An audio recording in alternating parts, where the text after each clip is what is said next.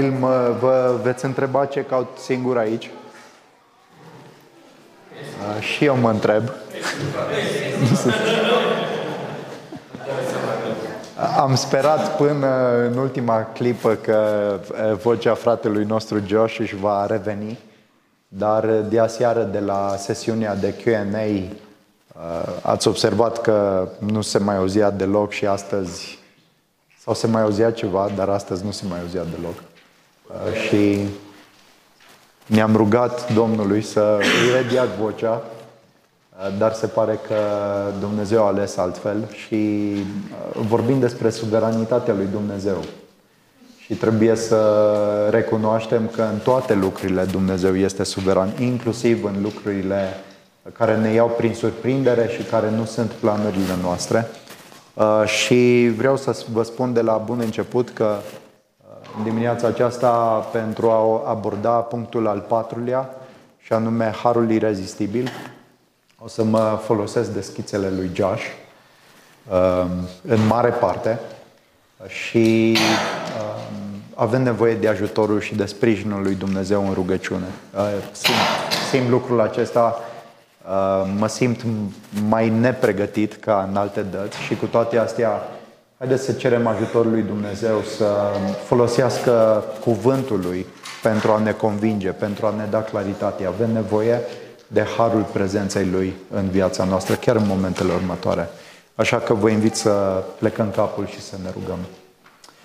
Tatăl nostru, te slăvim din inimă și recunoaștem că Tu ești Creatorul Universului întreg, a galaxiilor, a planetelor, a râurilor, a vegetației și a vieților noastre. Și că nu ești doar Creatorul, ci ești Cel ce stăpânești și faci tot ce vrei în cer și pe pământ. Și ne plecăm înaintea Ta cu recunoștință, pentru că în bunătatea și în harul Tău, Deși eram morți în păcatele și în fără de legile noastre, ne-ai adus la viață împreună cu Hristos. Prin har suntem mântuiți. Și în dimineața aceasta, în timp ce reflectăm la lucrarea Duhului Tău cel Sfânt, de a ne atrage la Fiul Tău, te rugăm din nou să ne dai lumină. Ceea ce ai făcut într-o zi în viața noastră pentru noi cei credincioși, continui să o faci din nou și din nou deschizând-ne ochii și te rugăm în aceste momente să ne deschizi din nou ochii, să vedem gloria și frumusețea cuvântului Tău. Te rog să lucrezi în inima noastră și te rog să mă întărești ca să pot să fiu credincios cuvântului Tău și te rugăm să ne instruiești Tu și să ne dai învățătură în momentele acestea. Avem nevoie de Tine și de sprijinul și de călăuzirea Ta în numele Domnului nostru Isus Hristos. Amin. Bun. În dimineața aceasta ne uităm la cel de-al patrulea punct din cele cinci puncte, din cele cinci doctrine ale Harului. Și acest al patrulea punct uh, se numește Harul Irezistibil. Și ceea ce aș vrea să uh, spun de la bun început este că ne putem relaționa la două puncte din cele cinci și prin experiența noastră, nu doar prin cuvântul lui Dumnezeu. Și anume că le experimentăm. Da? Uh, pe de o parte avem depravarea totală pe care am experimentat-o, adică o vedem în Scriptură, trebuie să fim învățați de Scriptură cu privire la adâncimea problemei stării noastre, a păcatului nostru, cât de profund este, dar o experimentăm, o simțim, vedem prin, avem lumina cuvântului lui Dumnezeu și experimentăm adâncimea păcatului nostru. Uh, când vine vorba de alegerea necondiționată a lui Dumnezeu, este o hotărâre dinainte de întemeierea lumii. Asta nu o experimentăm, trebuie să o credem și toate trebuie să le credem, dar uh, este un act hotărât de Dumnezeu înainte de întemeierea lumii din veșnicie și noi vedem doar efectele, dar actul în sine nu-l experimentăm. La fel și cu prier la ispășirea limitată sau particulară, aceasta a avut loc în istorie la un moment dat, când Hristos, Domnul, a venit și a trăit pe pământul acesta și a murit și a înviat Scriptura, ne depune mărturie despre ce a avut loc și nu am trăit în sensul acesta acel eveniment al crucii, dar când ajungem la harul irezistibil, am convingerea că toți cei ce sunteți credincioși l-ați experimentat. Eu l-am experimentat în viața mea. De fapt, aș spune că dacă nu ai experimentat lucrarea aceasta a Duhului Sfânt în harul irezistibil, nu ești credincios. Pentru că nu poți fi altfel credincios decât în felul acesta. Și vorbim așadar despre experiența pe care Scriptura o descrie în felul în care noi am ajuns să credem în Isus Hristos. Și întrebarea este, cum am ajuns să ne punem încrederea în Isus Hristos? Cum am ajuns să-L îmbrățișăm pe El într-un mod în care nu ne închipuiam că o vom face înainte? Și ce spune Scriptura despre acest lucru este cel mai important. Uh, deși experimentăm multe lucruri în viața creștină, s-ar putea ca mintea noastră să nu le priceapă. Dar în dimineața aceasta ne rugăm Domnului să ne dea lumină cu privire la ce anume s-a întâmplat atunci când l-am îmbrățișat pe Hristos și în dimineața asta de asemenea m-am rugat ca Dumnezeu să facă din nou această lucrare în mijlocul nostru. Dacă sunt persoane care încă nu-L cunosc în mod personal pe Hristos, e nevoie de intervenția radicală a Duhului lui Dumnezeu să intervină în viața noastră. Și atunci, uh, primul lucru pe care ar trebui să-l abordăm când vine vorba de harul irezistibil este acesta. Uh, crezi că ființele umane, că noi avem voință liberă? Asta e o întrebare. Ce ați răspunde? Ai voință liberă? Da, avem o voință liberă. Nu? O simțim, facem, nu? Uh, multe lucruri în felul în care vrem să le facem. Dar ce înțelegem prin această voință liberă? Ce înțelege Scriptura prin această voință liberă?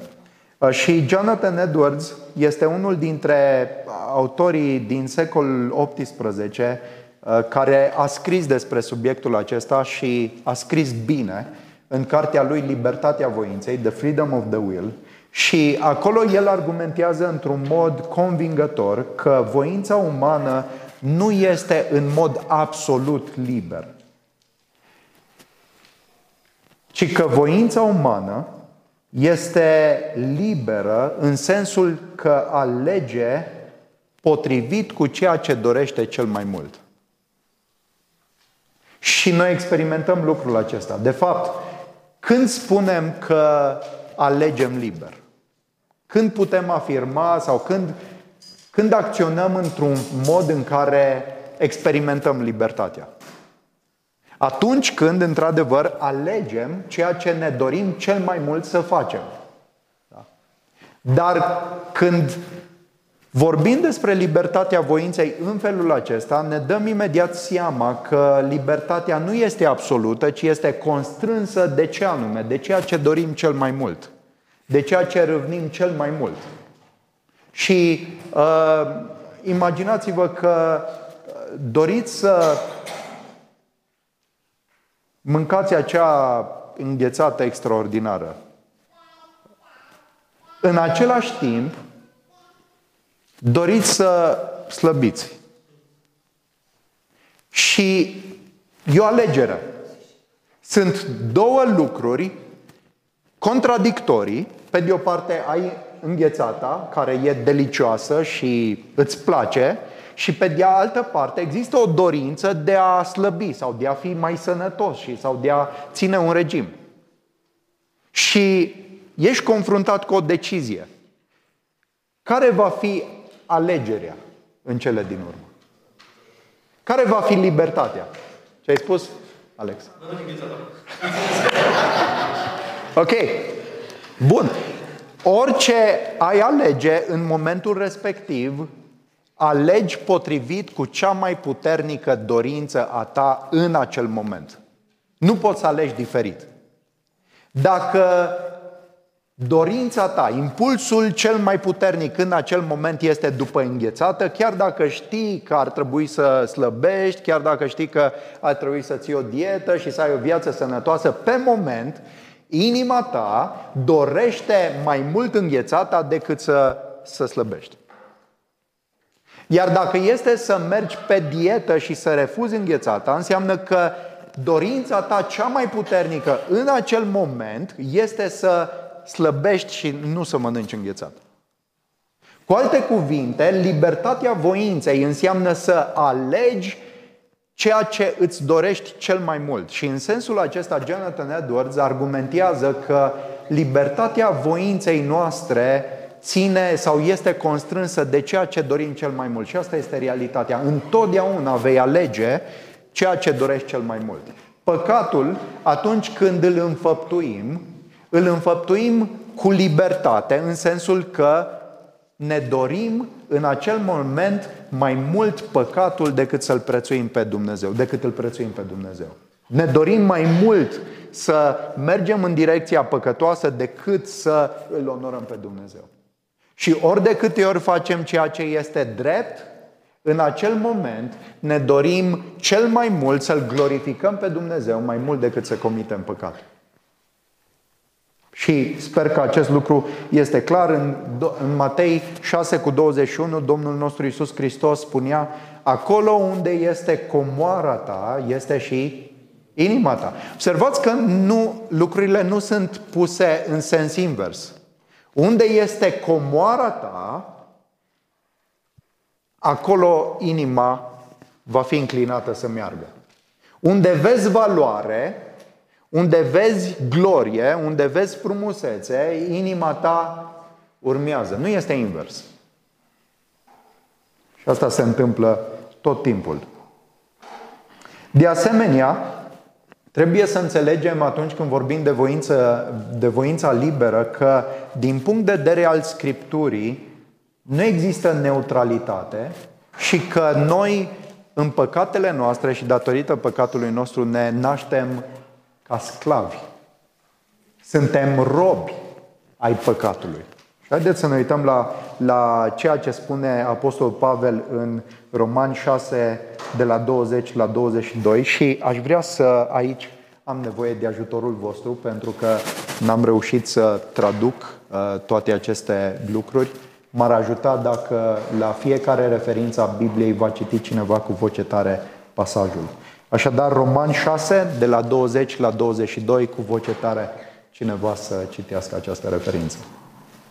Căci atunci când erați sclavii păcatului, erați liberi în ce privește dreptatea. Și ce roade aduceați atunci? Roade de care acum vă este rușine, pentru că sfârșitul acestor lucruri este moartea. Însă acum, fiind eliberați de păcat și deveniți sclavii al lui Dumnezeu, rodul pe care îl aveți este spre slujire, iar sfârșitul este viața veșnică. Observați cum prezintă Apostol Pavel starea dinainte de Hristos. Cândva erați sclavi ai păcatului și erați liberi în ce privește dreptatea. Adică nu poți să fii absolut neutru.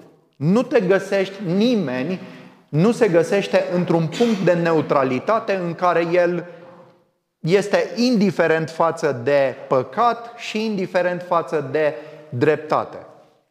Nu există așa ceva. Apostol Pavel ne spune că înainte de Hristos eram sclavi ai păcatului, voința noastră era înclinată înspre păcat pentru că iubeam păcatul, da? Și eram liberi în ce privește dreptatea. Și ca roadă aduceam lucruri de care acum ne este rușine. Dar acum, odată ce îl avem pe Hristos, am fost eliberați de păcat și am devenit ce? Sclavii ai lui Dumnezeu. De la starea de sclavie față de păcat și libertate față de neprihănire, odată ce îl avem pe Hristos, am devenit liberi față de păcat și sclavi ai neprihănirii sau sclavi ai dreptății. Dar ideea de a fi neutri, nici sclavul păcatului și nici sclavul dreptății nu e prezentată în Biblie. Suntem ori într-o situație, ori în alta.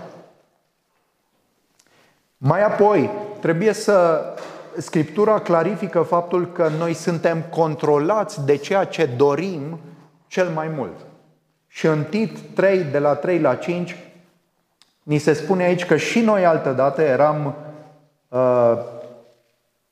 neascultători, rătăceam și eram sclavi, sclavii poftelor și plăcerilor, trăind în răutate, urându-ne unii pe alții și eram urâți de alții.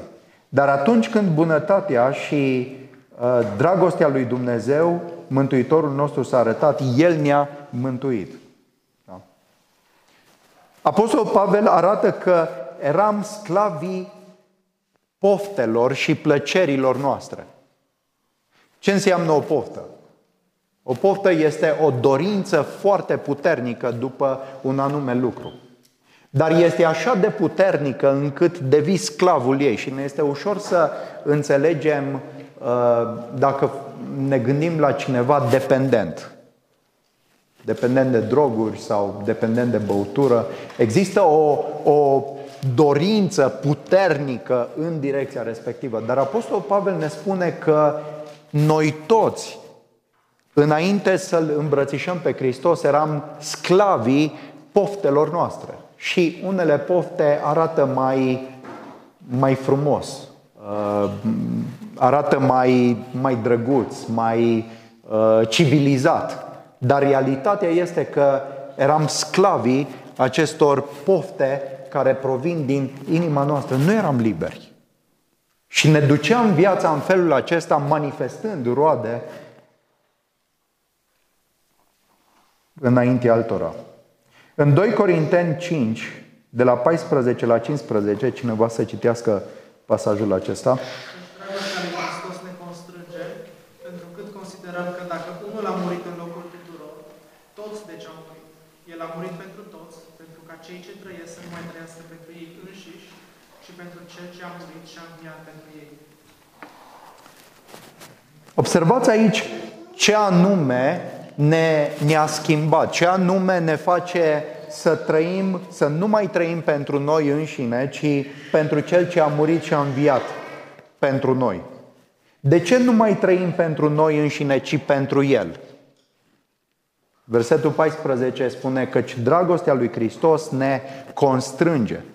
Este principiul lucrării Duhului Sfânt în inima noastră, încât aceasta este controlată, este uh, adusă sub autoritatea dragostei lui Hristos și prin urmare nu mai trăim pentru noi înșine cum trăiam altădată, ci acum trăim pentru, pentru Dumnezeu. 2 Petru 2 cu 19.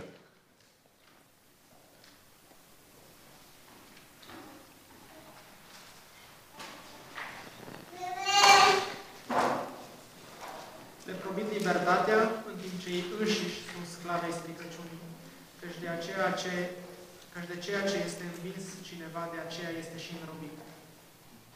Apostolul Petru adresează, face referire la învățătorii falși. Și aceștia veneau în biserică și uh, proclamau o oarecare libertate în felul în care uh, trăiau, îi învățau pe creștini că pot să comită diferite păcate și el ne spune că deși proclamă o oarecare libertate. Adică pentru oameni această trăire fără nicio constrângere înseamnă libertate, nu înseamnă constrângere, dar de fapt nu este libertate pentru că Apostol Petru subliniază că ceea ce învinge persoana de acel lucru este înrobit. Dintr-un anume unghi vezi o libertate. Dar dintr-un unghi spiritual există sclavie. Oamenii aceștia proclamă libertatea, dar nu este libertate. De fapt, ei înșiși sunt robiți de patimile și de plăcerile lor. Ceea ce am subliniat până acum este că înainte de Hristos noi am fost controlați de pasiunile și de poftele noastre și în sensul acesta eram sclavi ai păcatului. Și atunci, întrebarea vine atunci când doi oameni aud Evanghelia și unul o primește, dar altul nu o primește, o respinge.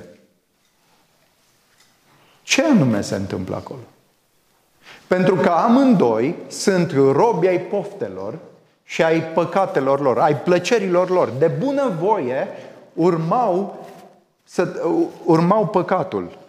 Trăiau o viață păcătoasă.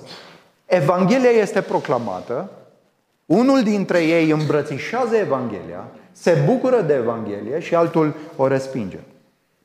Acum, oare cel care crede Evanghelia și o îmbrățișează este calificat în el însuși mai mult decât celălalt? A fost el mai înțelept? A fost el mai smerit? A fost el mai încrezător în bunătatea lui Dumnezeu? Și asta ar trebui să ne gândim, să ne facă să ne gândim la propria noastră convertire. În momentul în care ai îmbrățișat Evanghelia și ai ajuns să crezi în Isus Hristos, probabil că ai mai auzit Evanghelia și înainte. Poate că au fost ocazii numeroase în care ai auzit Evanghelia, dar lucrul acesta nu te-a atras, nu, nu ți s-a părut uh, glorios, dar la un moment dat ți-ai pus încrederea în Hristos. De ce ai făcut-o? Ce anume s-a întâmplat atunci? Are de a face cu tine sau are de a face cu lucrarea lui Dumnezeu? Nu se poate ca cel care crede în Isus Hristos să fie mai calificat în El decât cel care nu crede. Pentru că asta ar însemna în cele din urmă ca temeiul cuiva să se găsească în el însuși, temeiul laudei cumva să se găsească în el însuși. Dacă eu aș răspunde, eu am crezut pentru că am fost mai sensibil sau pentru că am fost mai înțelept sau pentru că am fost mai bun decât celălalt, în cele din urmă, actul decisiv în convertirea mea, în întoarcerea mea la Domnul se găsește în mine, nu în Dumnezeu și prin urmare am motive de laudă în mine însumi.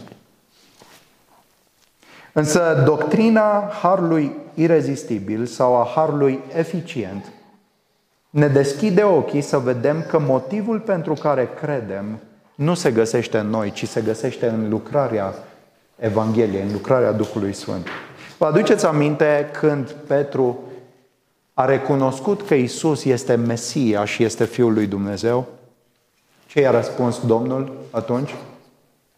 Cine, cine i-a descoperit această identitate lui Petru? Nu carnea și sângele, negație, nu carnea și sângele, adică nu ceva din tine sau din înțelegerea sau din rațiunea ta a descoperit realitatea aceasta a identității lui Hristos, ci Tatăl meu care este în ceruri ți-a descoperit lucrul acesta. Și despre asta este vorba în harul uh, irezistibil. Ne uităm la două definiții. Prima dată de Bruce Stewart, vedem definiția harului irezistibil și mai apoi o perspectivă opusă. Harul lui Dumnezeu este irezistibil în cei aleși, adică în aceia pentru care Hristos a murit și scopul lui Dumnezeu în alegere și beneficiile lucrării salvatoare ale lui Hristos vor fi aplicate într-un mod eficient lor prin Duhul Sfânt, astfel încât ei vor fi regenerați și vor crede în Evanghelie. Încă o dată, harul irezistibil lucrează în cei aleși și harul acesta este mijlocul prin care Duhul Sfânt aplică beneficiile lucrării lui Hristos în așa fel încât noi să fim regenerați și să credem în Evanghelia.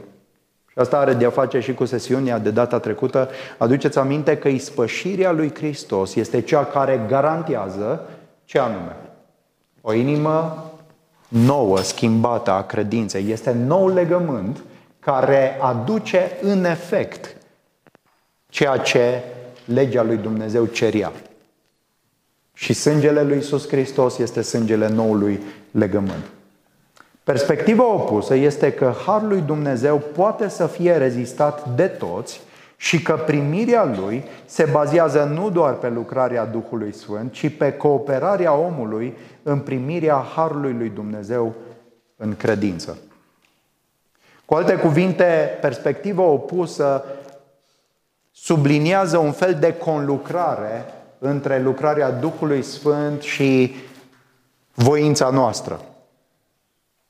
Dar ceea ce Biblia cred că clarifică foarte, în termeni foarte uh, iluminatori, este că noi în păcatele noastre am fost robi patimilor noastre. Și ceea ce face diferența în viața noastră nu poate să fie ceva din noi, ci ceva ce lucrează Dumnezeu. John Piper oferă următoarea definiție și aceasta uh, mi se pare uh, că surprinde foarte bine lucrarea Duhului Sfânt în inima noastră. Harul irezistibil se referă la lucrarea suverană a lui Dumnezeu de a învinge răzvrătirea inimii noastre și de a ne aduce la credință în Hristos pentru ca să fim salvați.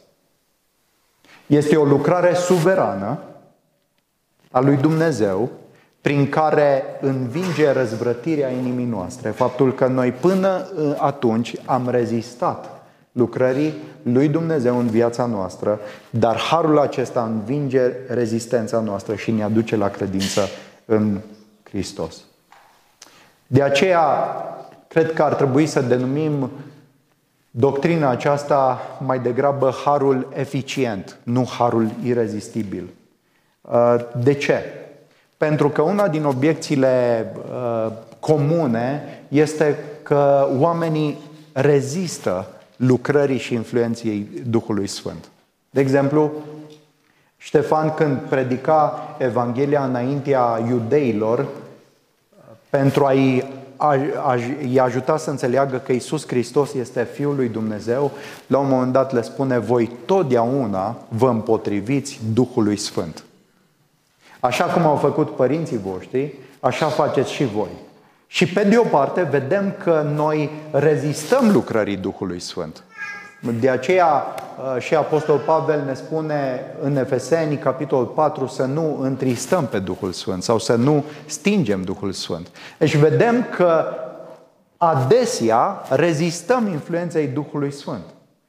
Dar realitatea este că noi ne opunem lucrării Duhului Sfânt până în momentul în care Dumnezeu hotărăște altfel.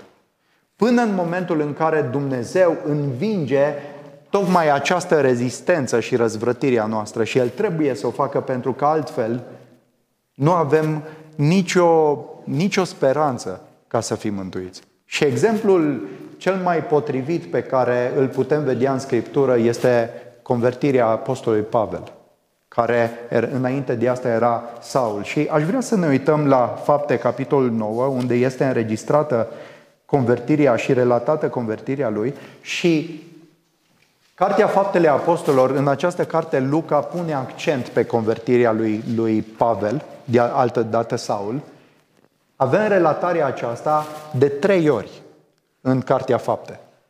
Și felul în care Apostol Pavel a fost convertit la Hristos, a venit la credința în Hristos, e folosită ulterior ca temei pentru a-i convinge pe iudei că aceasta nu vine de la el, ci vine de la Dumnezeu.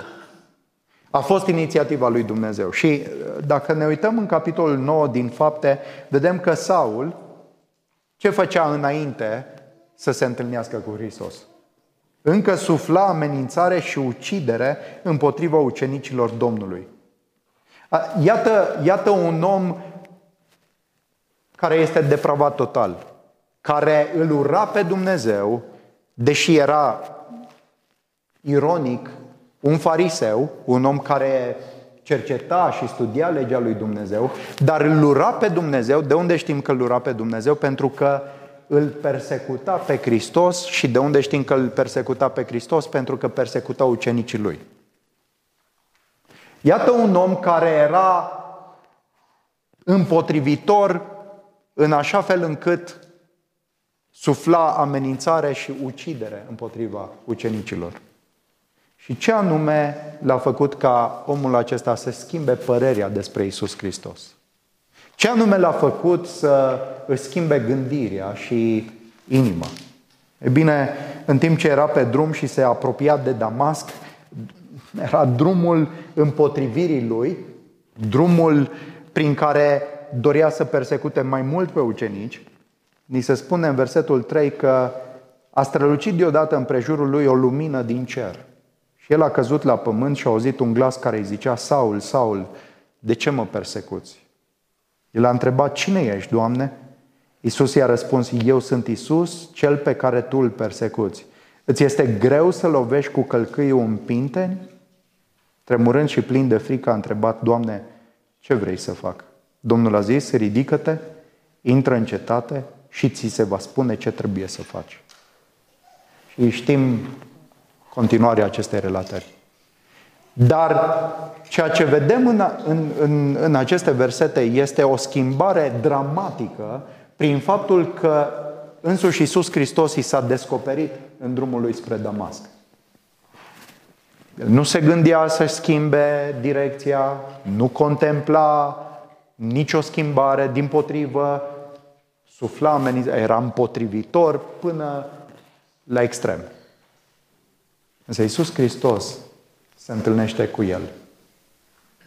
Și schimbarea lui Pavel este atât de dramatică încât ni se spune în textul acesta că iudeii din Damasc, când au auzit că Saul este unul dintre ucenici, că a crezut în Domnul Isus Hristos, se temeau. Da. Cred că este o capcană, cred că e ceva ce uh, ne, ne întinde o cursă ca să ne prindă pe mai mulți. Și erau reticenți față de el. Și priviți în versetul 20 din capitolul 9. Imediat a început să-l proclame pe Isus în sinagogi, spunând că este Fiul lui Dumnezeu și toți cei ce l-auzeau se minunau și ziceau, nu este El acela care îi distrugea în Ierusalim pe cei ce chemau numele acesta? N-a venit El aici ca să-i ducă legați la conducătorii preoților? Nu este uimitor? Nu este dramatic? De unde a venit schimbarea lui Saul? Textul este foarte clar. Este descoperirea și chemarea pe care Iisus Hristos i-a făcut-o. Este lumina Evangheliei, imediat vom vedea felul în care, sigur, el experimentând în calitate de apostol lucrurile printr-o viziune, uh, nu schimbă realitatea felului în care cineva este convertit și adus la, la Hristos. Și această schimbare, Apostolul Pavel a folosit-o pentru a aduce mărturie înaintea împăraților și altor iudei și felul în care el folosește mărturia aceasta este pentru a le arăta celor din jur că aceasta este lucrarea absolut suverană a lui Dumnezeu și că nu a fost rațiunea lui, nu a fost călătoria lui, nu a fost descoperirea lui și cercetarea lui până când a ajuns la un punct să creadă în Isus Hristos, nu pentru că ar fi fost contestat în felul acesta. Din potrivă, el a arătat cu claritate că Dumnezeu, în mod special Isus Hristos, a înviat din morți și s-a descoperit și asta e schimbat viața. Vă aduceți aminte de comentariul Apostolului Pavel din Tit, capitolul 3, versetele 3 și 4? Haideți să ne uităm la, la, la pasajul acesta. Căci și noi, și se include aici, căci și noi eram odată nesăbuiți, neascultători, rătăciți, înrobiți de felurite pofte și plăceri, trăind în răutate și invidie. Pavel știe despre ce vorbește. Fiind urâți de alții și urându-ne unii pe alții. Exact starea pe care am văzut-o în Fapte, capitolul 9.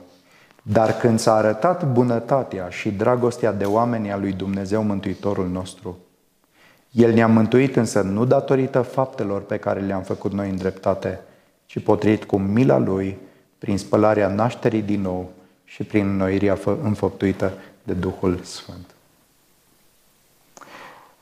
Revenind la Evanghelia după Ioan, vedem cu claritate că doctrina aceasta este subliniată în, în, în Evanghelie.